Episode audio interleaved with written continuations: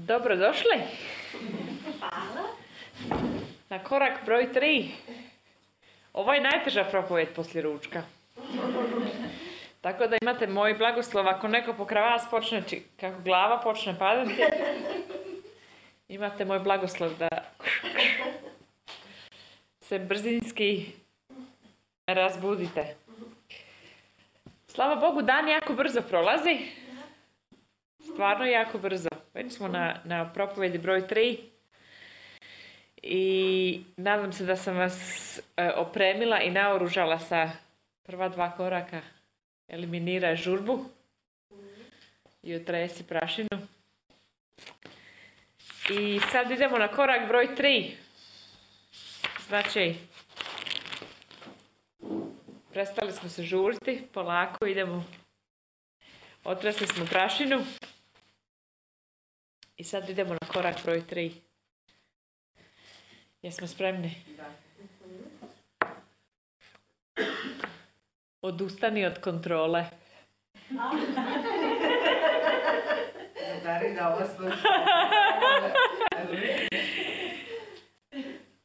Znači, kontrola. Odlična riječ. Svi znamo kako to izgleda, na što to miriše, koje su to tendencije u nama koje žele kontrolirati. I želim vas odvesti u priču Isus, razgovora sa Is- Isusin i Nikodem u Ivanovom evanđelju treće poglavlje. Znači, naš, naš mandat, mandat naše službe, piše u Kološanima, je to da se svako, svako ljudsko biće probudi ili razbudi ili, ili bude svjestan njihovog identiteta u Kristu. Znači, mi probuđujemo ljude. Mi smo oni koji bude ljude. Mi smo oni koji ljudima govori o ti si stvoren za ovakav život. Ti si stvoren za ovaj identitet. Ti si stvoren da živiš u pobjedi. Ti si stvoren da živiš u ljubavi. I čo- Bog je stavio vječnost u ljudska srca. Znači, ljudi znaju da nešto više postoji. Da li oni to žele reći i da li oni žele to staviti u razgovor ili ne. Ljudi imaju taj osjećaj u srcu da mora postojati nešto više od ovog života. Mora postojati nešto više. I mi znamo da postoji nešto više, zato što je Bog stavio i kaže u em, propovednik, u knjizi propovednika kaže Bog je stavio vječnost u ljudska srca. Znači ti si svjestan da si ti vječno biće. I ti si svjestan da ovaj život nije, ni, ni, ni- nije kraj. Ti si samo na zemlji određeno doba, određene godine, određeno e, stoljeću. Ali tvoj život se nastavlja vječno, znači ti si vječno biće. I to promijeni način tvog života kad ti shvatiš da tvoja smrt na ovoj zemlji nije tvoj kraj. To nije tvoj kraj. Ti si jednostavno prešao iz jednog svijeta u drugi. I nedavno je, ne znam ako ste vidjeli na Facebooku, kad je bio sprovod Billy Grahama, jedan od najvećih eva- evangelista našeg doba, vjerojatno. I on je stavio, ja nisam umro, ja sam samo prešao iz jednog svijeta u drugi. Znači, smrt nije naš kraj, nego samo prijelaz iz jednog svijeta u drugi. I ti znaš da u tebi postoji vječnost, ti znaš da postoji više od ovog života, od onoga što ti vidiš. I sad je Isus imao razgovor sa Nikodemom, Isus mu je rekao još jednu stvarnost koja je veća od te stvarnosti, a to je da ti si od ozgo. I C.S. Lewis, jedan od vrlo e, važnih kršćanskih e, pisaca napisao, ako nađem u sebi želju koju ništa na zemlji ne može ispuniti, to znači da sam ja stvoren za, drug- za drugi svijet. Znači, postoji želja u tebi koje ove stvari na zemlji ne mogu ispuniti. To je stvoreno samo da Bog to ispuni. I kad se ti mijenjaš, ti se ne mijenjaš ne, ne samo na ovoj vanjskoj razini, nego ti se mijenjaš, kaže u Efežanima, u duhu svog uma. Znači, postoje razine tebe i postoje razni slojevi. I promjena koja dolazi, to je promjena koja dolazi u duhu tvoga uma. Znači, gdje ljudi naučavaju ti kako se čovjek mijenja. Čovjek se mijenja iz glave, pa se onda srce mijenja. Mi naučavamo da se čovjek mijenja iz srca, pa onda u glavu. Znači, ta promjena dolazi iz duha, ta promjena dolazi iz duha tvoga uma, ta promjena dolazi u tvome srcu i onda to promijeni tvoj način razmišljanja, tvoj način života. I ono što piše u, u Efežanima i Kološanima je to da se ti trebaš potpuno, potpuno, potpuno, potpuno, potpuno Jednostavno, engleska riječ je immerse, znači potpuno se ubaciti u ovu osobu koja je sa odozgo. Znači, ako, ako ti neko ikad rekao da si ti vanzemaljac, možeš mu reći, odlično, ja jesam vanzemaljac. Ja sam sa drugog svijeta, ja sam od ozgo. I razgovor koji su Nikodemis i Isus imali je vrlo zanimljiv razgovor i, i razlog zašto govorimo o kontroli je, je odličan ovdje primjer u e, Ivanovom evanđelju treće poglavlje. Ne znam da li znate priču ili ne, ali vrlo je zanimljivo to da je Nikodemus je bio vrlo važan vođa i piše lider e, ne samo židova, nego je bio farizej. Znači on je bio potpuno u religiji. Nije, nije bilo više razina od toga da si farizej. Znači dao je, išao je u sinagogu, čitao je, davao je, služio je i vjerojatno je odrastao u ovome. I došao je Isusu usred noći. Znači nije htio da ga niko vidi. Nije htio da ga vide ni susjedi, ni mama, ni tata, ni prijatelji, ni žena, niko. Htio je sam da ide usred noći. I postoje ljudi koji žive život tako ne da, ne želi da ih niko vidi. Sve što rade, rade u tami, rade u mraku. I ovaj čovjek je došao Isus usred noći. Sad, kako, gdje je Isus bio usred noći, to je drugo pitanje, to ću sačuvati za vječnost. Što je Isus radio usred noći? Gdje si bio? Gdje si bio da te ovaj našao? Ali Nikodemus je njemu došao usred noći. I što je Nikodemus, Nikodemus dio? On je, njegov cijeli život je život strukture, život pravila, život je sve uređeno, život gdje sve ide po redu, život gdje ako napraviš korak broj 1 doći ćeš do koraka broj 2, ako dođeš do koraka broj 2 doćiš do koraka broj 3. Znači on je cijeli, cijeli njegov život su strukture. I sad on dolazi kod Isusa i kaže Isusu ovdje piše pitanje. Vidim da si ti s neba, vidim da si ti učitelj, ali kako, kako jedan može, niko, niko ne može raditi ove znakove i ova čudesa kao što ti radiš. Sad je Nikodemus njega pitao koja je, koja je njegova tajna. Čemu se tu radi? I sad ja, ja sam za, e, zamišljam Nikodema, on je htio s cijelim svojim srcem da njemu Isus odgovori da mu da tri koraka. Ili da mu da četiri koraka. Ili da mu da nešto što Nikodem može kontrolirati, neku strukturu koju on može razumjeti. I Isus mu kaže, broj jedan ti si od ozgo. Ti si od ozgo. Ti si stvoren s drugog čovjeka. E, s, drugog planeta. A broj dva mu je rekao o vjetru. I kaže da vjetar je, vjetar je e, duh sveti je kao vjetar. Niti znaš gdje ide, niti znaš odakle je došao, ali vidiš njegov efekt. I Isusov, Isusov odgovor Nikodemu je bio potpuno drugačiji od onoga što je on htio. On je htio strukturu, on je, on je htio pravila, on je htio točno znati što treba napraviti. I Isus mu je rekao, ti si anuten, to je grčka riječ anuten, ti si anuten, ti si od ozgo. I ne možeš razumjeti ovaj novi život osim ako ti nije otkriveno od duha. I ne možeš nastaviti u ovom novom životu osim ako ne živiš po duhu. A život po duhu je život bez kontrole.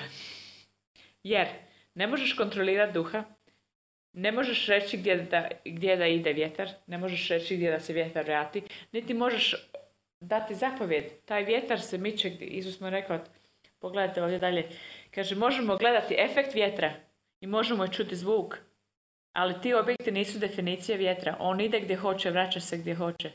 Ako život nije rođen iz duha, ne možeš ga vidjeti. Mi smo, mi smo stvoreni da budemo rođeni od duha.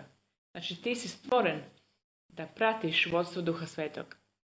Ti nisi stvoren za religiju, ti nisi stvoren za korake, ti nisi stvoren za strukturu, ti nisi stvoren za organizacije. Ti si stvoren da pratiš duha svetoga u svom svakodnevnom životu.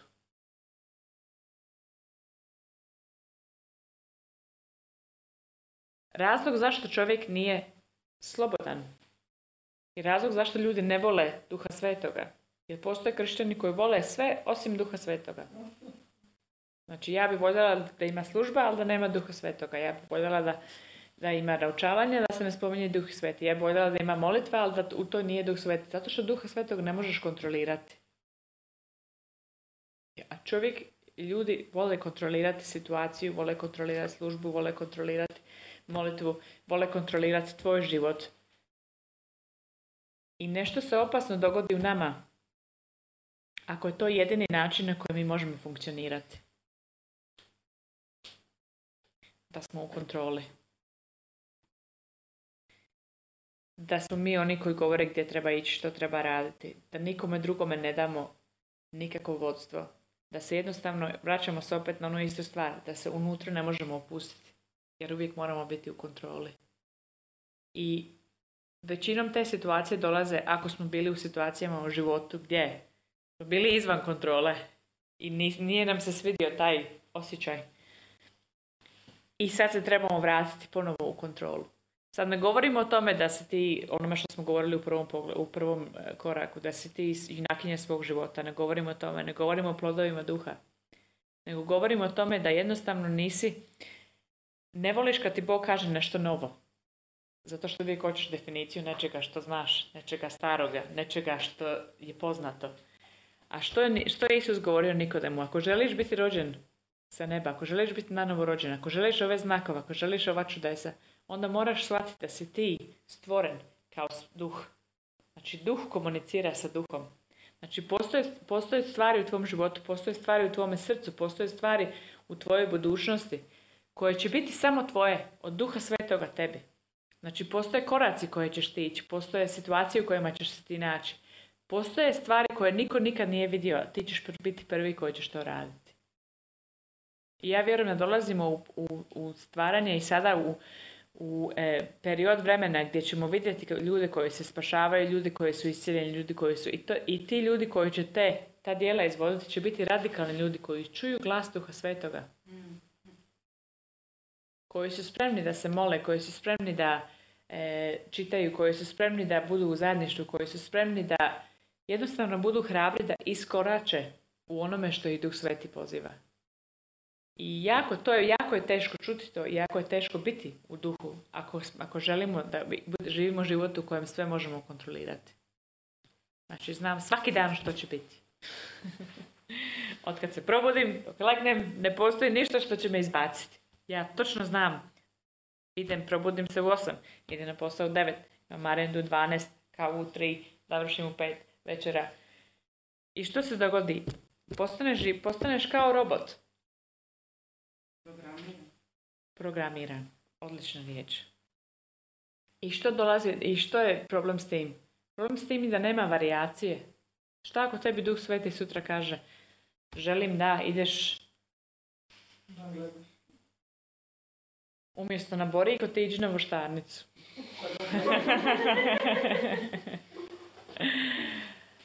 Nemoj popit kavu. Dajem banalne primjere, ali s tim počinje. Da li smo mi toliko u kontroli našeg života da Duh Sveti ne smije ništa reći što je kontra tome?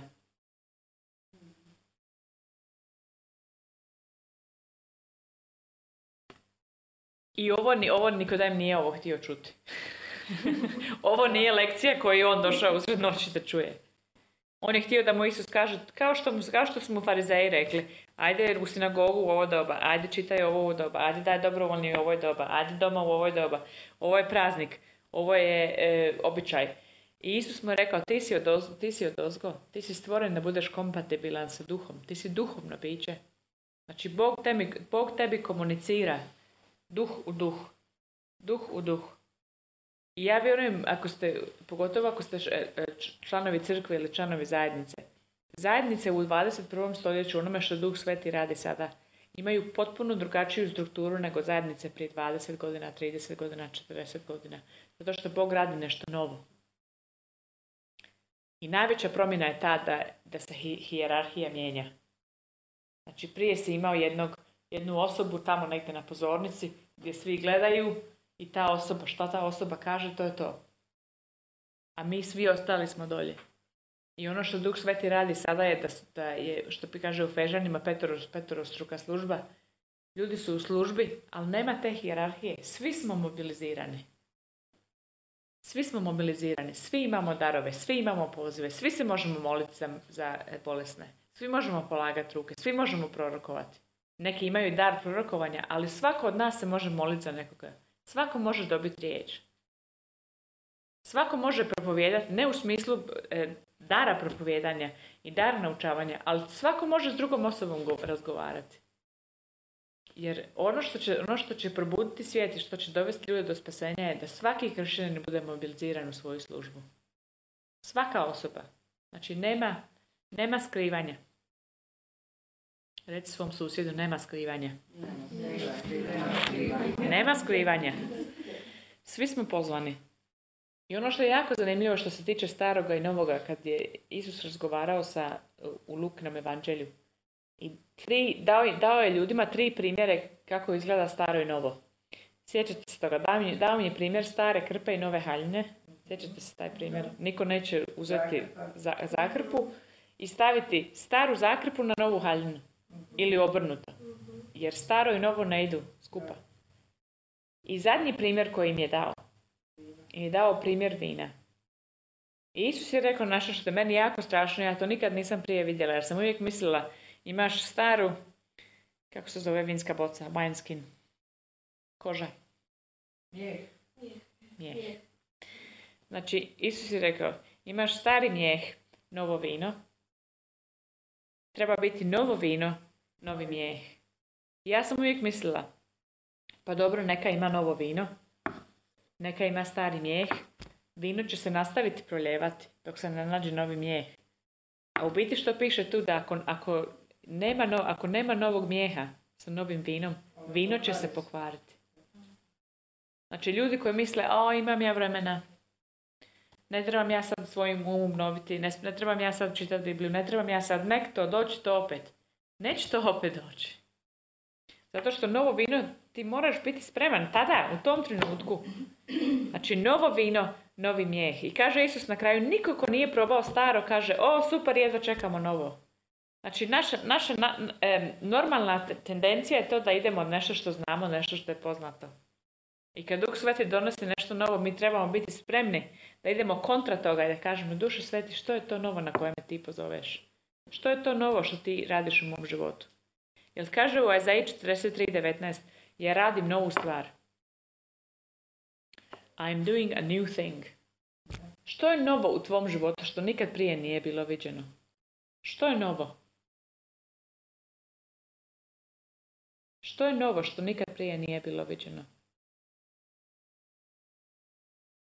I to je pitanje koje samo ti i Duh Sveti možete dati odgovor. Što je novo? Gdje je ono na, na što Bog puše? Gdje je ono na što je Bog stavio svoj dah? Gdje je ono gdje je Bog stavio svoju vatru? Gdje je ono u tvom životu što je novo? Jer kaže u, e, u 43, ja, ja radim nešto novo, to nikad prije nije bilo viđeno.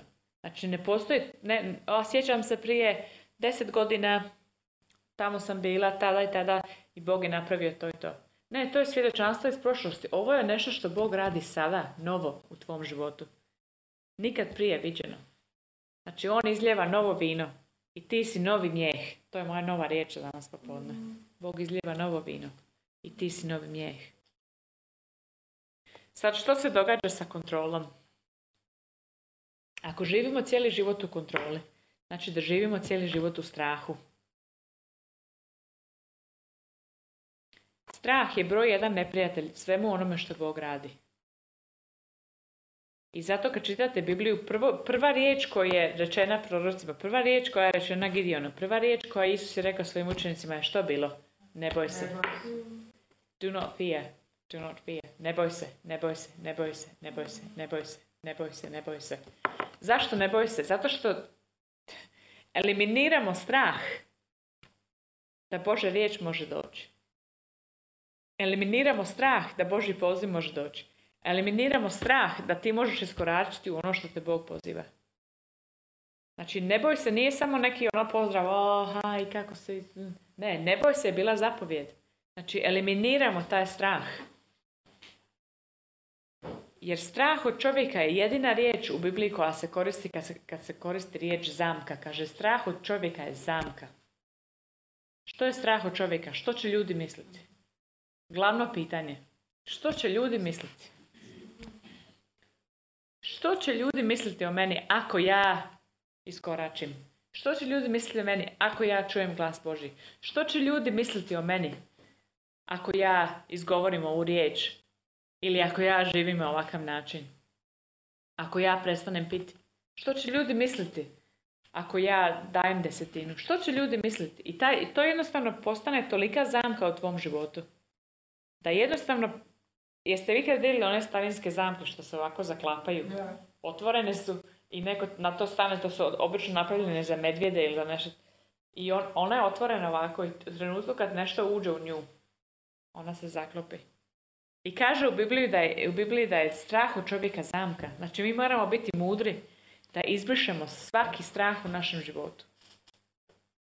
Ne, ne da mi živimo gdje nikad nećemo osjetiti strah. Ja vjerujem da, da mi možemo osjetiti strah, ali mi ne slušamo ni zvuk, ni glas straha, niti slušamo ono što, što strah hoće postići. A to je zbunjenost, da mi pritisnemo pauzu na ono što nam Bog govori. Znači, budi spreman da čuješ ono što ti Duh Sveti govori. Budi spreman da čuješ novo. Budi spreman da, se da opustiš kontrolu. Ne želim ni ući u temu kontroliranja drugih ljudi.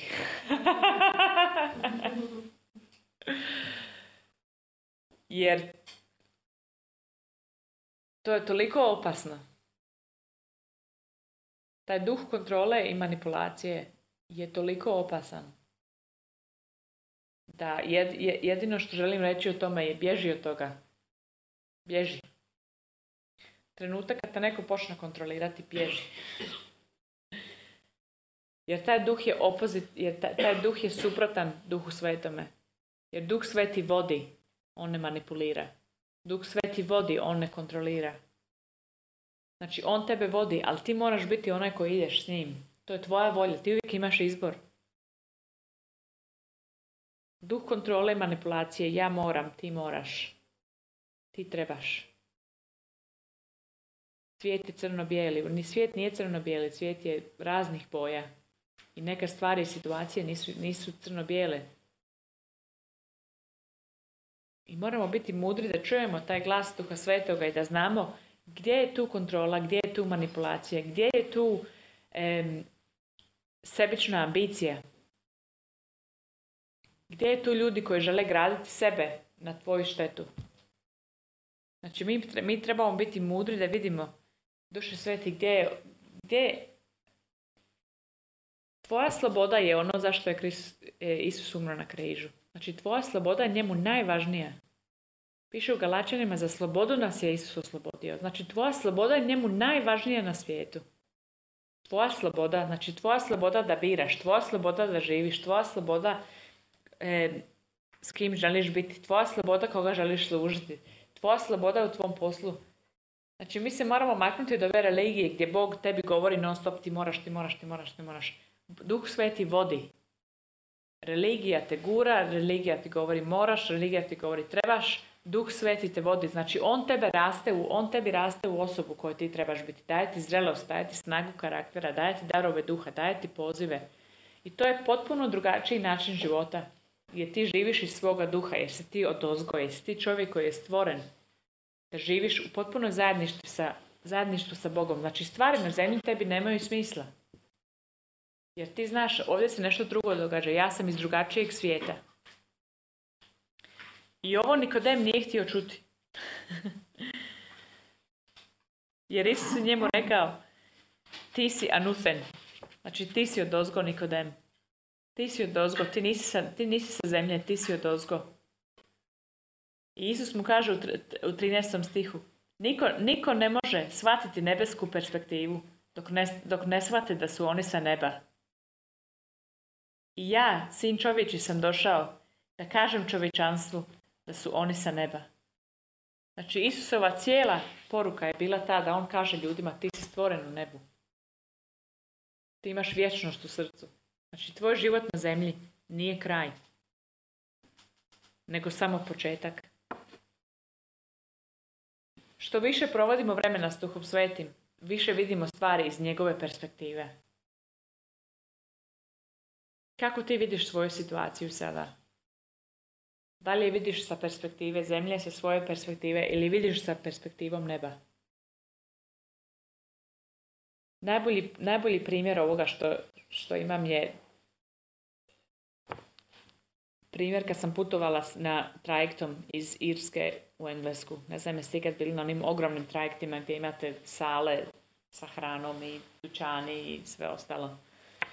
I išli smo ogromnim trajektom. To je bio kao onaj film Titanic, ako ste ikad gledali onaj film Titanic. I došla je tolika oluja da je cijeli brod doslovno išao ovako.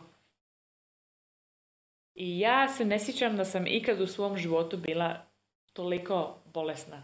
Toliko mi se povraćalo, toliko sam, djeca su bila male, ja sjećam da sam ja i Kristijan, ajde ti pričuvaj dvi sekunda dok ja odem do WC, ja vratim se ti, pa ja, to je bilo grozno, neopisivo. Mi smo sjeli da jedemo i kako smo mi sjeli, tako se stol podigao i svi smo išli na jednu stranu sale. Podigli se, vratili se na drugu i onda smo shvatili vjerojatno nije dobra ovaj, i da je da jedemo uopće ili da sjedemo ili išta stavimo. I ta, ta oluja je toliko krenula lijevo desno da je, da je brod išao ovako. Ja se kad smo mi sletili, kad smo mi sjeli, kad smo mi izašli iz broda na kopno, mi smo sjeli u auto i to je bio toliki blagoslov, toliki mir. Hvala ti Bože da se sve prestalo, ono, još mi se ispred, ispred glave se još vrti, ali hvala ti da smo na kopnu, hvala ti da je sve ravno i hvala ti da smo prestali, da smo se prestali voziti. U istom tom trenutku, možda jedno dva, dva, tri mjeseca kasnije, smo išli avionom, isto iz Irske u Englesku. I kako smo bili, znam jeste ikad letili onim malim avionima gdje se vidi sve, Znate, ono, ne vidi se, vidiš dolje more, vidiš kuće, vidiš sve. I istim tim avionom mi smo letjeli gore ja sam vidjela taj trajekt i taj isti brod. Ali iz aviona, na tom moru, to more je izgledalo kao staklo. I taj brod je izgledao kao mala ovako figurica na staklu. I ono što je meni Duh Sveti rekao u tom trenutku, kad ti gledaš stvari s nebeske perspektive, kad sa zemlje, zemaljske perspektive, kad si ti na tom brodu, Tebi se sve vrti. Ti se vrtiš, stolovi se vrte, povraćati se. Znači ti si potpuno u tom trenutku. Kad si gore, znači kad gledaš stvari sa nebeske perspektive, kad si gore i ti pogledaš dolje, to more je ko staklo. I taj brodić, taj problem, ta situacija, ta oluja je minijaturna. Znači, postoji način na tvojoj situaciji gdje ti u ovoj perspektivi je nemoguća situacija. U ovoj perspektivi nema rješenja. U ovoj perspektivi je to najteža situacija u kojoj se ikad našao. U ovoj perspektivi je nemoguće da bilo što se tu otvori. Ali sa nebeske perspektive gdje si ti sa Kristom, postoje samo rješenje. Znači, sa nebeske perspektive postoje samo rješenje. I u tom trenutku i u tom zajedništvu ti si sa Kristom gore i ti pitaš, gospode, što ja mogu učiniti u ovoj situaciji? Kako ja mogu ovu situaciju promijeniti? Koje ti rješenje imaš za mene? I to je potpuno drugačiji život od onoga gdje ti očekuješ da se ništa ne može promijeniti. Htjela sam samo u ovom trenutku da li pitati da li neko ima ikakvih pitanja na ovu temu ili na temu koju smo razgovarali.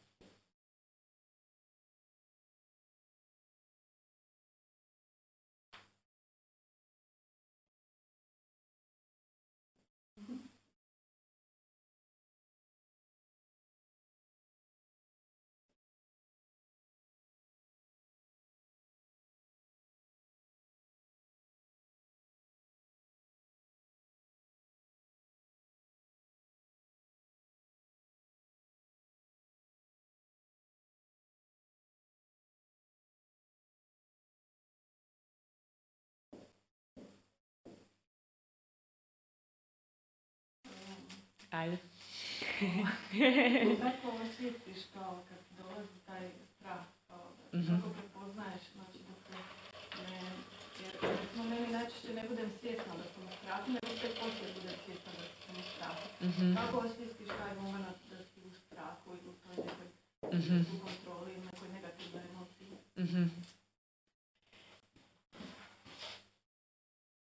Prvi korak je taj što vjerojatno ne znaš, zato što si u situaciji i jednostavno ideš sa, ka, ka, to je kao vjetar, jel tako? Ti se jednostavno s tom situacijom krećeš. I ja mislim da je najbolje Najbolje objašnjenje je to da ti u tom trenutku si nisi vođen, nego si gonjen. Razumiješ? Kao da, kao da, kao da postoji neki nevidljivi bić. I u tom trenutku ti imaš kao, kao da ti neko govori ti nemaš izbora, ti moraš. I onda od te, od te misli ti moraš, ako ti, ako ti, i onda poslije posljedice. ako ti ovo ne napraviš, onda će biti ovo, ovo i ovo. I to se jednostavno, to ti je kao onaj, kako se zove, ona kugla od snijega. Znate, ono u crtićima, kad, kad krene mala kuglica i onda ide nizbrdo. I kako se, kako se više spušta dolje, tako se više gradi. I od te male kuglice postane sve veća i veća i veća.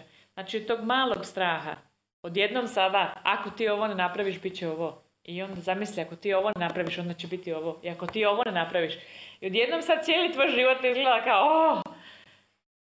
Ali ti u samu sebi to ne osjećaš da je to ispravno. I druga stvar koju sam ja primijenila u svom životu je to da ako je nešto od Boga, onda može čekati. Znači, ako je to riječ, rema riječ, ako je to riječ za tebe, onda će čekati do sutra. Onda će dati noć da prespavaš na tome. Znaš, nema onoga unutra, ti moraš sada.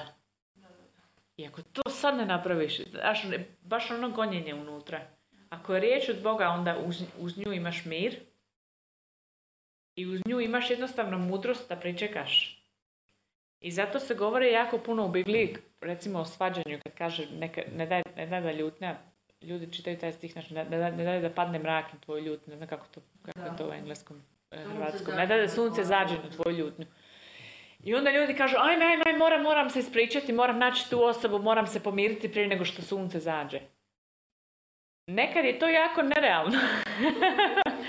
Jer što ako ta osoba ne živi u istom gradu kao ti, ili što ako ta osoba ide na put, ili što ako ta osoba tebe ne želi vidjeti. Ali dođe ta neki, ono, jednostavno pritisak, kao moram to sada, moram se pomiriti s tom osobom. Božja mudrost kaže pomirenje, opraštanje je jednostrano. Znači ja tebi mogu oprostiti bez da ti znaš da sam ja tebi, da si ti mene ikad poredila. Ja tebi mogu oprostiti. Mm. Ali za pomirenje trebaju dvije stranke. Znači, za pomirenje, da se dvije osobe pomire, obe osobe moraju priznati da su u krivu. Ili osoba koja je u krivu treba priznati da si u krivu osobi koja je povrijeđena. Razumiješ? Znači, da taj, da taj stih vrijedi u našim situacijama danas. Mi opraštamo svaki, tran, svaki trenutak, ali za pomirenje nam trebaju dvije osobe. Znači, u tom trenutku straha, ako ti nemaš izbora, i ako ti nemaš mudrosti da jednostavno se smiriš, udahneš, prestaneš, prestaneš pauzu, pomoliš se, ja vjerujem da je to strah. Ako ti možeš se smiriti, maknuti iz te situacije, jednostavno početi disati i početi, gospode, koja je tvoja, koja je tvoja misao, koja je tvoja perspektiva, koja je tvoja... I nađi nešto u prirodi koje, koje te opušta, da li to šetnja morem ili gledanje vani na prozor ili bilo što. Jer nekad jednostavno, znaš kad Isus rekao u Matejem evanđelju, pogledajte ptice, pogledajte prirodu. To nije bilo samo ono, o, pogledajte, pa ono, pogledajte ako vam se da. To je bio princip duhovni, da nekad moramo pogledati. Doslovno pogledati stvorenje. Pogledati ptice, pogledati more, pogledati. Vi imate blagoslov da imate more tu na dvije sekunde. Sjednete, pogledate more, pogledate valove. Što god. Jednostavno da taj Boži mir ima način na koji može ući. Pitamo pitanje.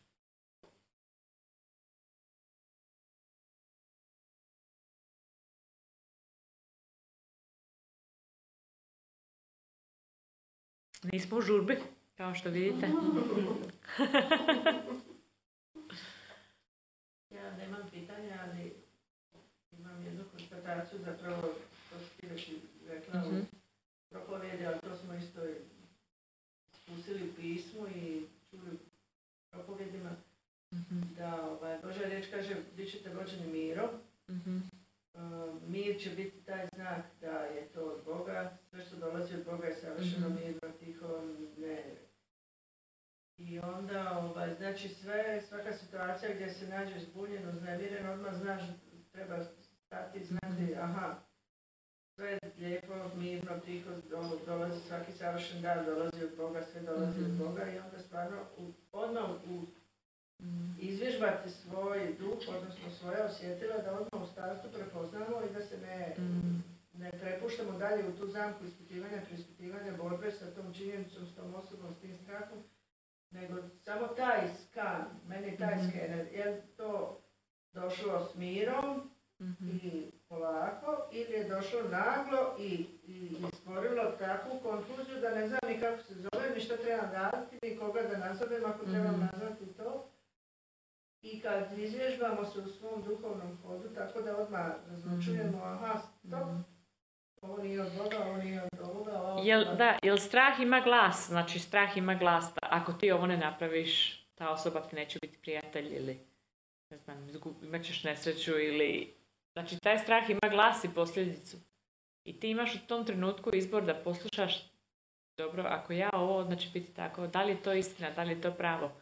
Ja sam jučer na, na, kad sam čekala svoj let, jedna me cura iz crkve zvala, koja je u zadnjih, ne znam koliko mjeseci, tjedana, odlučila je tri, četiri jako dobre odluke. Odlučila je da će davati desetinu, odlučila je da će prestati piti i odlučila je da će živjeti bez kompromisa. To su njezine tri odluke bile.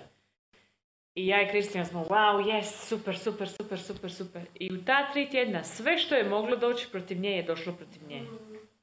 Da, ja sam reći. Sve što je Znači, moglo gdje doći. se vidi tvoj, tvoj, Da. tvoja situacija za rast, to je uvijek napad. Ali, ne znam... A napad ne znači da si ti u krivu. Napad može znati da si ti na, pravoj, na pravom putu. Jer to je tvoj rast, tu ti napreduješ i tu Da. napadaš, želite spriječiti sad Izbaciti je, ne moramo mi u svemu vidjeti đavola, zapravo ga uopće ne trebamo vidjeti. Mhm.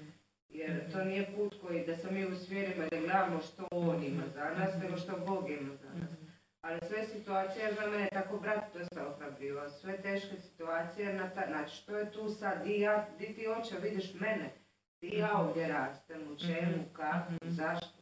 A ne na to da se ja usmjerim, aha sad ti đavle si mene napao, sad ti ne nego kreni glavu, Da, da, tobom malo da, I ona, ona, da, ona je mene zvala u panici jer ona kaže ajme sve, jer ona radi sa curama koje su u em, rehabilitaciji od, od raznih ovisnosti ili od, od anoreksije, bulimije i tako dalje. I radi s njima u kući i ona je njih odvela na jedan dan i na tom danu, tom izletu su te cure sve poludile. Doslovno ono, počele se svađati, ova je počela ovo raditi, ova je počela ono raditi. I onda je došla doma i njezina ova cimerica, rum, cu- cura koja je kršćanka s kojom ona dijeli sobu, je, e, stan je bila potpuno pijana. Doslovno toliko pijana da su boce bile po stanu. Dr, dr, dr.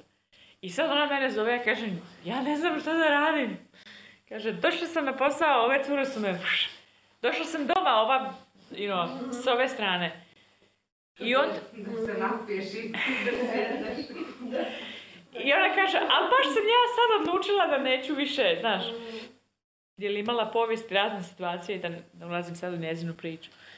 I sad je ona mene zvala sva... Kaže, ja stvarno ne znam više, ja sam odlučila sve dobre odluke. I vidi što mi se sve događa zbog mojih dobrih odluka. I jedino što sam ja nju mogla ohrabriti je ti si na, dobrim, na dobrom putu. I nastave.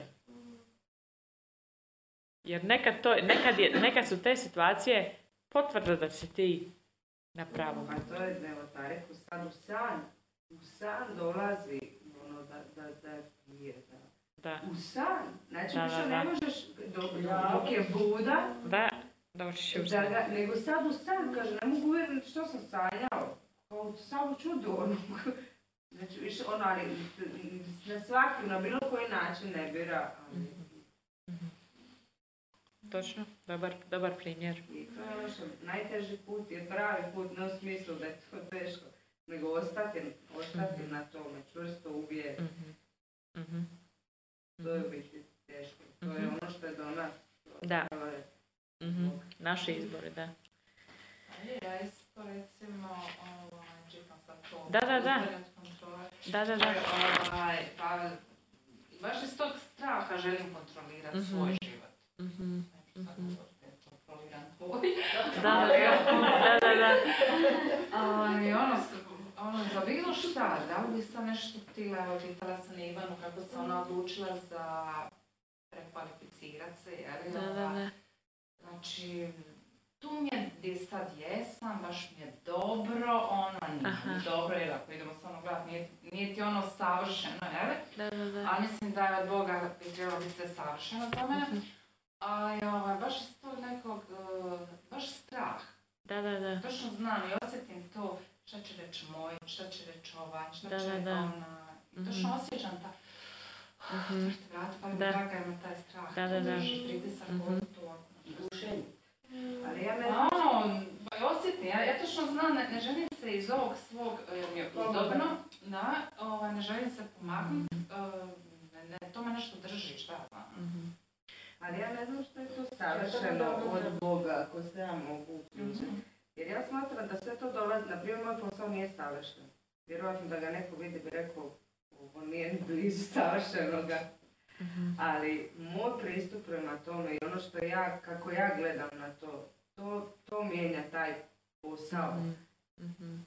Mhm. To mi, jer ne znam da li sad, što je to savršeno. Svi mi ako smo, e, Mhm. ako smo mi unutra, onda zapravo ništa nije savršeno. Mhm. Mhm. Pa ja ja bih htjela reći prvo hvala na tvojoj iskrenosti.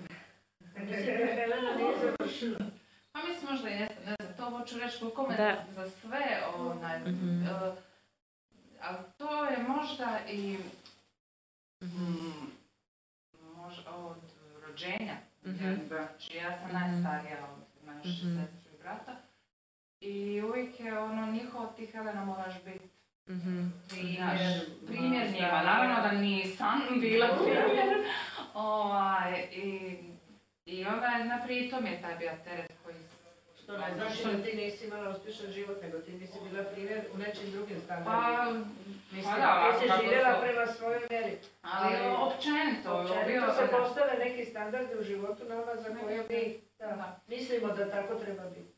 I, I vidim tako, recimo, e, sestra je otišla srednju ško- nakon srednje škole u Dubrovnik, ona se ono, otišla iz roditeljskog doma, a brat ja smo ostali, ja do svoje udaje, a Marko još uvijek tamo. Ovaj. I vidimo da dosta o, očev strah. Znači, moj otac, je, evo baš spominjala sam sad od Makarske, da ovdje smo o tome pričali, koliko moj otac e, toliko je u brizi za nama, on će potegnut, on će ono, i, ova, i ja sad za bilo šta, jer on, nje- nje- njega je strah, recimo, nama sada prepustit jednu kuću, znači pazi jednu gospođu, e, staru, ona je doduše žive, ne možeš tako pored žive žene kuću, ali kao vama ću dat e, sestri prizemlje, Tonino i ja bi dobili prvi kat, Marko je, e, će dobiti, već mu je podignat zadnji kat, i ko vi s tim, i, ko to će biti vaše, govori moja sestra, pa dobro, ono, tata, ono, pa, nemoj da se ja sad radujem tvojoj smrti, dosta da što se radujemo mirima te gospođe što. Ono, šalje da. to Refakovo, daj nam to sad da mi to. Sad on, njega je strah, kako ćemo mi to, i ono, šta će njemu, ono, ka- jer on želi to, ali on to iz ljubavi prema nama, u stvari radi krivo. I taj strah njegov Mhm. je prenešen, e, to je u meni, od, od kad znam za sebe. Ja za bilo šta, Mhm. ja imam, ja baš imam strah. Ja, Mhm. ja Mhm. ono veliko s, ono, od svega, od, baš imam strah od svega. Mhm. Koliko Znači, meni jučer ono vrijeme ružno. Majko mila, bože ajme kako ću ja u Zadar. U Ođak kad smo išli, e, e, ja, Mhm. to, to je bilo, ja ne znam kako ono, ja sam sila u auto, Mhm. ali Da, ono, je, da. I želim ovako ko Nikodem, Da. e sad ti meni reci, Da, onaj, a koji prvi ćeš- korak, da. druga, drugi, treći, ja to želim, ja to želim imat, to je ono, da znam, jer strah me šta je ono tamo iza, jer tamo iza one provalije samo jedna stepenica, meni se čini da je to, ajme kako ću, evo ja sam to meni je ostala roba u mašini, ja sam stanju sad razmišljati da je meni roba Da. u mašini. Mhm. Zato što ja ono moram imati... Nad ja kontrolom. Moram ja izvaditi, isto, ja, ja moram usistat, ja moram. I to sam velikih odmah napisala. Ono, Ti ne moraš. Ne moraš. Pa ja sam htjela reći, Ana, hello. Došla si u Q&A. Ovaj, htjela sam reći, Helena, hvala na tvojoj iskrenosti i hvala što si to podijelila s nama. Jer većina se nas tako osjeća, bez da to kažemo ili ne. Dvije stvari sam razmišljala prije nego što si ih ti rekla. Broj jedna sam htjela pitati, jesi ti prvo rođena u obitelji? Sad si objasnila da jesi, prije nego što si, što si to rekla sam htjela to pitati. Jer nešto što je meni jako puno pomoglo je to da prvorođenci imaju, kao da imaš odgovornost na sebi da moraš, ti moraš nešto biti ili odgovorna ili imam jako puno osoba u mom životu koje znam koje su jednostavno posta- morale se ili se brinuti za mlađe ili biti odgovoran ili prva završiti školu ili prva dobiti posao ili prvo bilo što, bilo što, bilo što, bilo što. I što se dogodi sa tom odgovornošću, na kraju to postane nezdrava odgovornost jer ti se osjećaš odgovorna za apsolutno sve. Iako to apsolutno sve nije tvoja odgovornost, ali to jednostavno postane, znaš onaj stih kad kaže u Korinčevima da postane utvrda. Znači postane utvrda gdje Ja- jednostavno ja tako vidiš osjećam. sve, da, te, je- vidiš sve iz te lenze. Ako ja to ne napravim, niko neće. Ako ja ne odlučim se, neće niko. Ako ja... Jednostavno postane jedna nezdrava odgovornost. Broj dva, jedini što sam razmišljala pre nego što si ti išta rekla, je to da e, em, ta utvrda se još ojača kad se dogode stvari u tvojem životu u kojem ti nisi mogla biti u kontroli. I onda se osjećaš odgovorna za, zbog toga što ja nisam. Znači, to jednostavno postane toliko teška utvrda. Jedini način na koje se to može promijeniti je da ti napraviš obrnuto od onoga što se osjećaš. Znači, to će morati biti Radikalan. radika- radikalan korak. Ne sad da ti promijeniš sve, ošišaš se, opituraš na crveno, promijeniš spol i ne znam, šalim se, razumiješ me?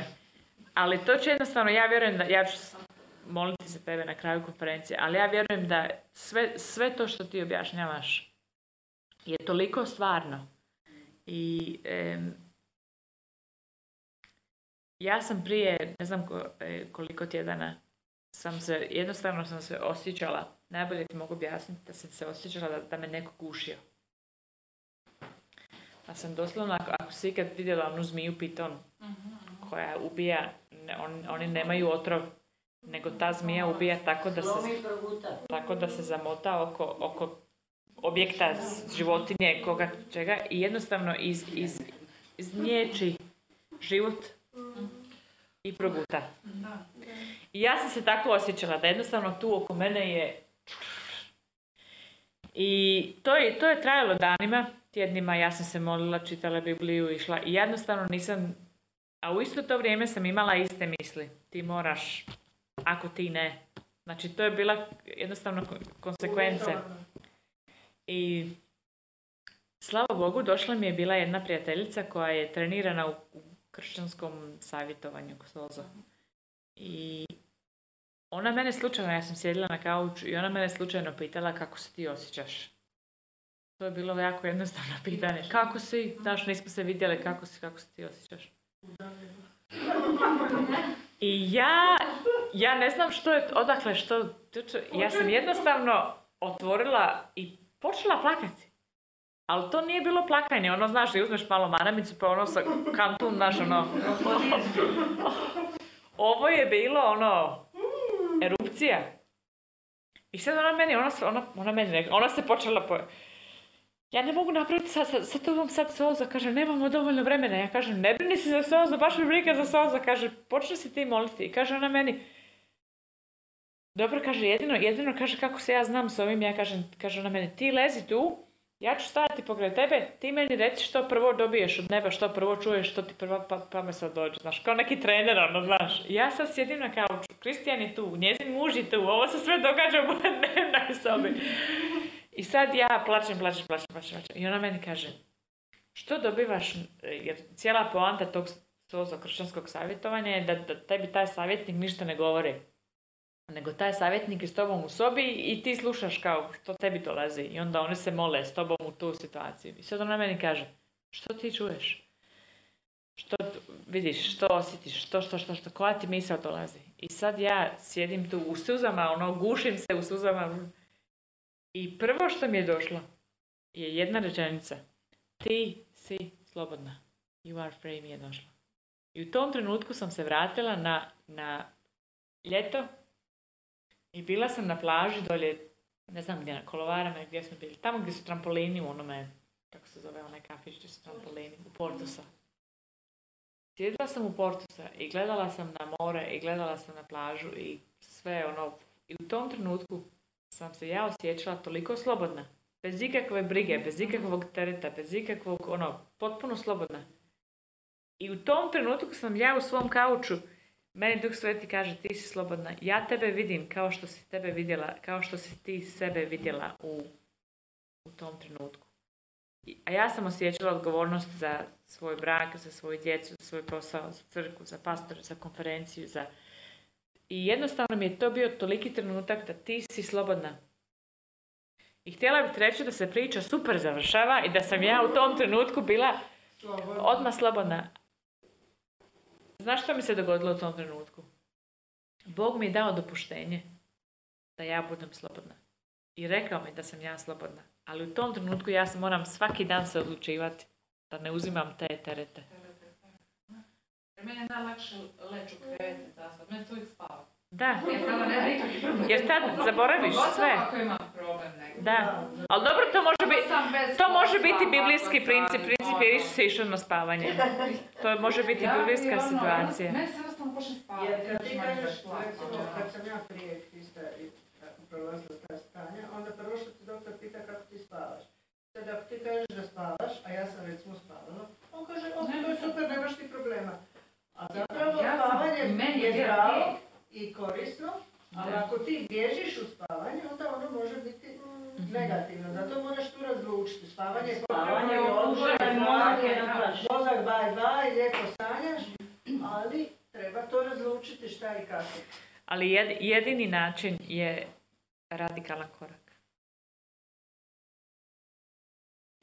Moram reći ovaj, da je moj tata isto prvi u obitelji. Da. Stariji sin, Da. četiri sina. Mhm. I ovaj, eh, bez oca je ostao uh, kad mu je bilo 13 godina. Da, da, da. I To su sve da, to su sve, da, da, da.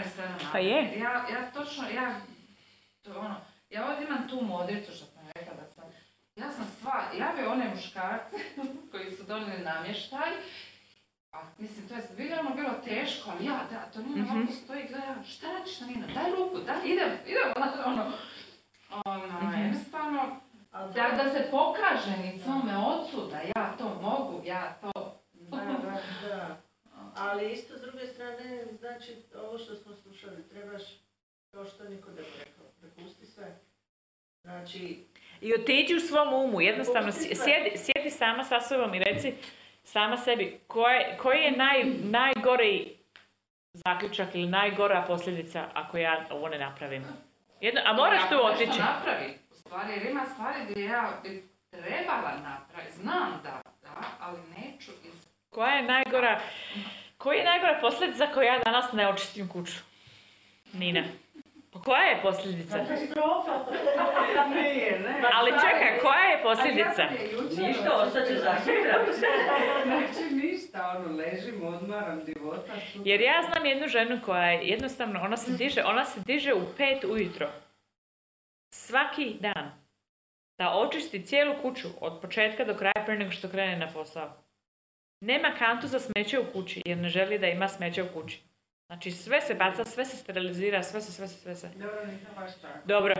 I ona je sad došla, ona je sad došla do situacije gdje e, i njezin muž i dva sina bježe iz kuće. Jer ne žele biti uopće u toj atmosferi. U toj blizini. Gdje- Da, da.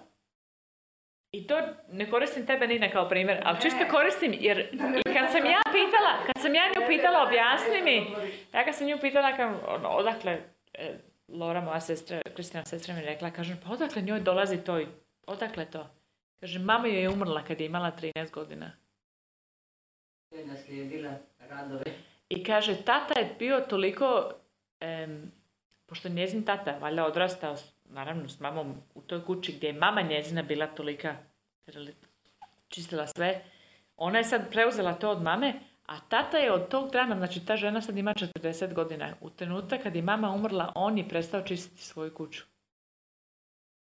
I ne vjeruje u tuširanje, ne vjeruje u pranje, ne vjeruje u kupanje, ne vjeruje ništa. On je, tata je potpuno krenuo na Pustinja.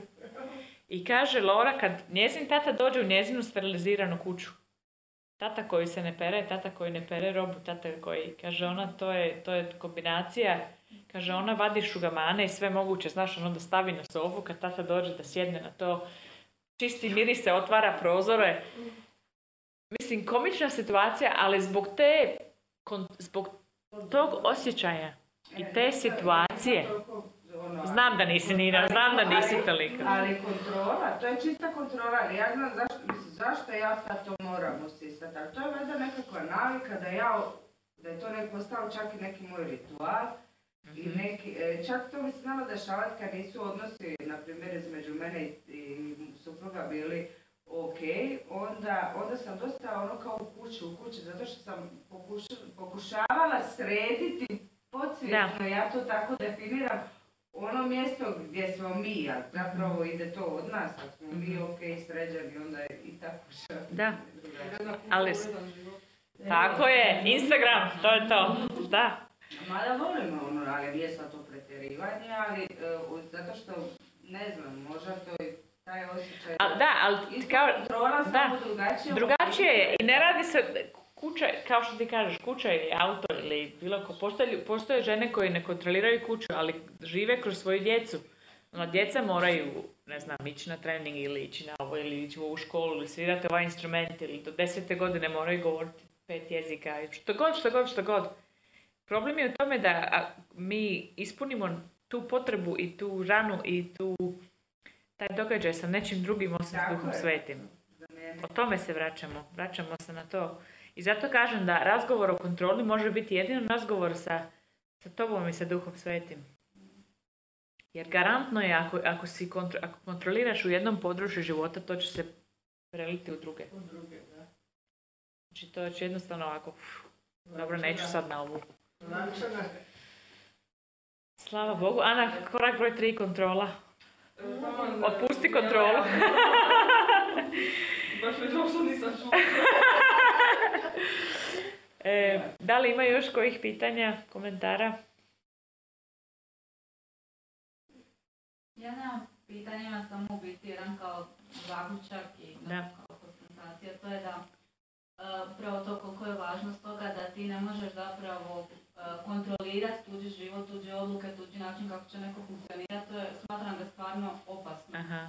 Jer ta osoba će onako, ovaj, što god ti mislio ili htio za nju, Mhm. bez obzira dalje će donositi svoje odluke, nego smatram da je stvarno najbolje pustiti Da. Bogu da rješava tu situaciju. Ali što ako ta ti- situacija traje 20 godina? Ili o tome se radi, znaš? Jer ljudi misle da kontrola će riješiti to u dvije sekunde. Ako ja tu osobu manipuliram, to će biti riješeno odmah. Ali neće, jer taj, ta situacija se nastavlja. Možda će trebati pet, da, možda će trebati pet godina, možda će Ja trebati deset godina. Evo, on je sad Ja neće sam ja. ja krivenik.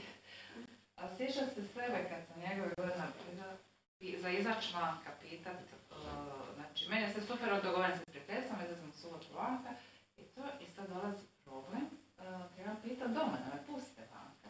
Ja cijeli film, izgleda, ja sam već oca pitala u glavi, On je on rekao, da, ne. sve sam ja to i doći taj trenutak da ga pita, pa to je mu, ono, jednostavno e, odnos loš e, i sve, Da. ali to je strah, to je baš strah koji te, ne znam, u stvari Jer ja sumem, Kontroliranje, kontroliranje drugih ljudi, mi, ne- neko kaže ja, ja nisam osoba koja kontrolira, ja pustim sve da rade. Postoje ljudi koji ne kontroliraju sa govorom i ne kontroliraju sa, sa možda sa deranjem ili sa nečim očitim, ali kontroliraju sa šutnjom. Onda uđeš, u- ođeš negdje i ono osjetiš, o, atmosfera je ovdje. Osjeti se, kako si, dobro? Nisam toga vidjela, dobro.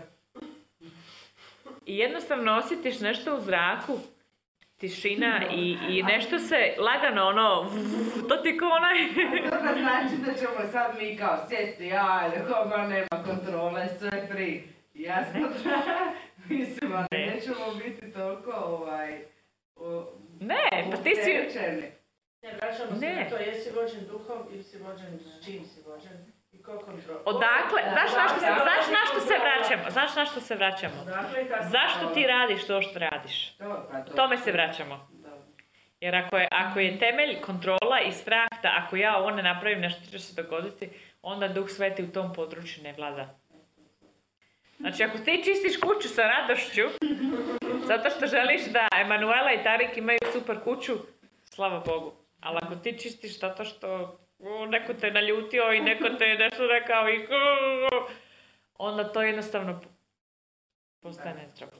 I dalje su čiste. E, dobro. Nastavi ti čistiti. Ja sam Da. htjela, ja sam, sad mi je ovaj, sad mi je. Nakon svega mi je došla poveznica između, meni je recimo bilo oslobađajuće, Kad smo se ja i Ivan odselili, nisi trebala više čistiti. Ne, Kad nas više nema. ne. Ivana, Kristijan ima mene. Halleluja. Ne, nego kad sam ja promijenila moje razumijevanje očekivanja od sebe, od drugih Da. ljudi, od mog života. Kad se meni, kad je meni Duh Sveti to otkrio, Da. Ljudi moji, to je za mene bila takva revolucija, takva sloboda. Znači, ja idem negdje i ne, ne želim očekivati ništa osim onoga što bi se trebalo dogoditi ili što će me Duh Sveti Onda se nećeš razočarati. E, i što će mi Duh Sveti donijeti. I onda nema razočarenja jer ja ne ovisim ni o dućanu koji idem, ni o osobi kod koje idem, ni o sebi samoj. Ako sam odlučila sad ja idem danas provesti dan tako ili nekoga blagosloviti i to sve ispadne bez veze.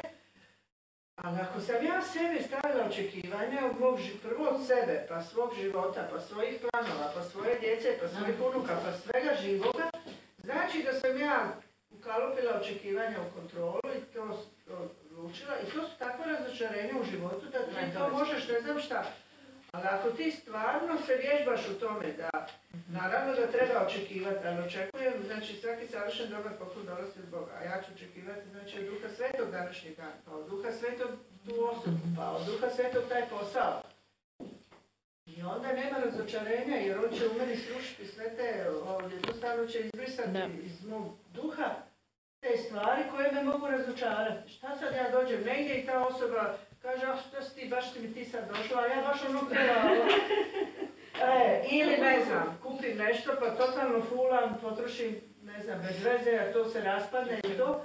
Pa znači kad ja kažem, ok, pogriješila, ova osoba danas nije mi se htjela javiti, ovaj mi je rekao ovo, pa šta, ok, hvala ti Bože. Htjela- Znaš koji to leđa, pa Da. ne očekujem ništa, svaki savršen dobar. Htjela sam samo završiti ovu e, kontrolu, treći put samo da kažem još za, za mame u sobi. Da je em, da su mi odgovorne pred Bogom kako mi tretira- tretiramo svoju djecu i kako mi odgajamo svoju djecu u smislu da ako mi koristimo našu djecu kao područje koje mi možemo kontrolirati zato što ne možemo kontrolirati vrijeme ili cijene ili nešto drugo em, to je jako opasno zato što naša djeca nisu tu da ih mi kontroliramo u smislu nego smo tu da ih mi odgajamo da im stavimo do, dok, možeš ići do tu, možeš ići na spavanje. Znači, rutina nije kontrola. U slučaju da neko misli sad, o, ne treba, ne treba ih stavljati na spavanje, ne treba ih hraniti, ne treba ih... Znate o čemu govorim? Da. O nezdravoj kontroli. Jer kaže u Bibliji da ti trebaš trenirati djecu, da kaže odgoji dijete u stazi, u smjeru koje dijete treba ići. Znači ti prepoznaj u, ra- u, ranim, u ranom dobu koje darove to dijete ima. I ti ih onda usmjeri, pomozi im na tu traku, da li je to dijete kreativno, da li je to dijete sportski, da li je to dijete priča, da li je to dijete što god, što god, što god. Ali jako je opasno kad koristimo našu djecu kao neki ono, rekla, Objekt. kontrole. Znači, korak broj 1, eliminiraj žurbu, korak broj 2, otresi prašinu, korak broj 3, odustani od kontrole. Naravno, da, Lea. Haleluja, pauza. Pauza, 10 minuta i vraćamo se na, za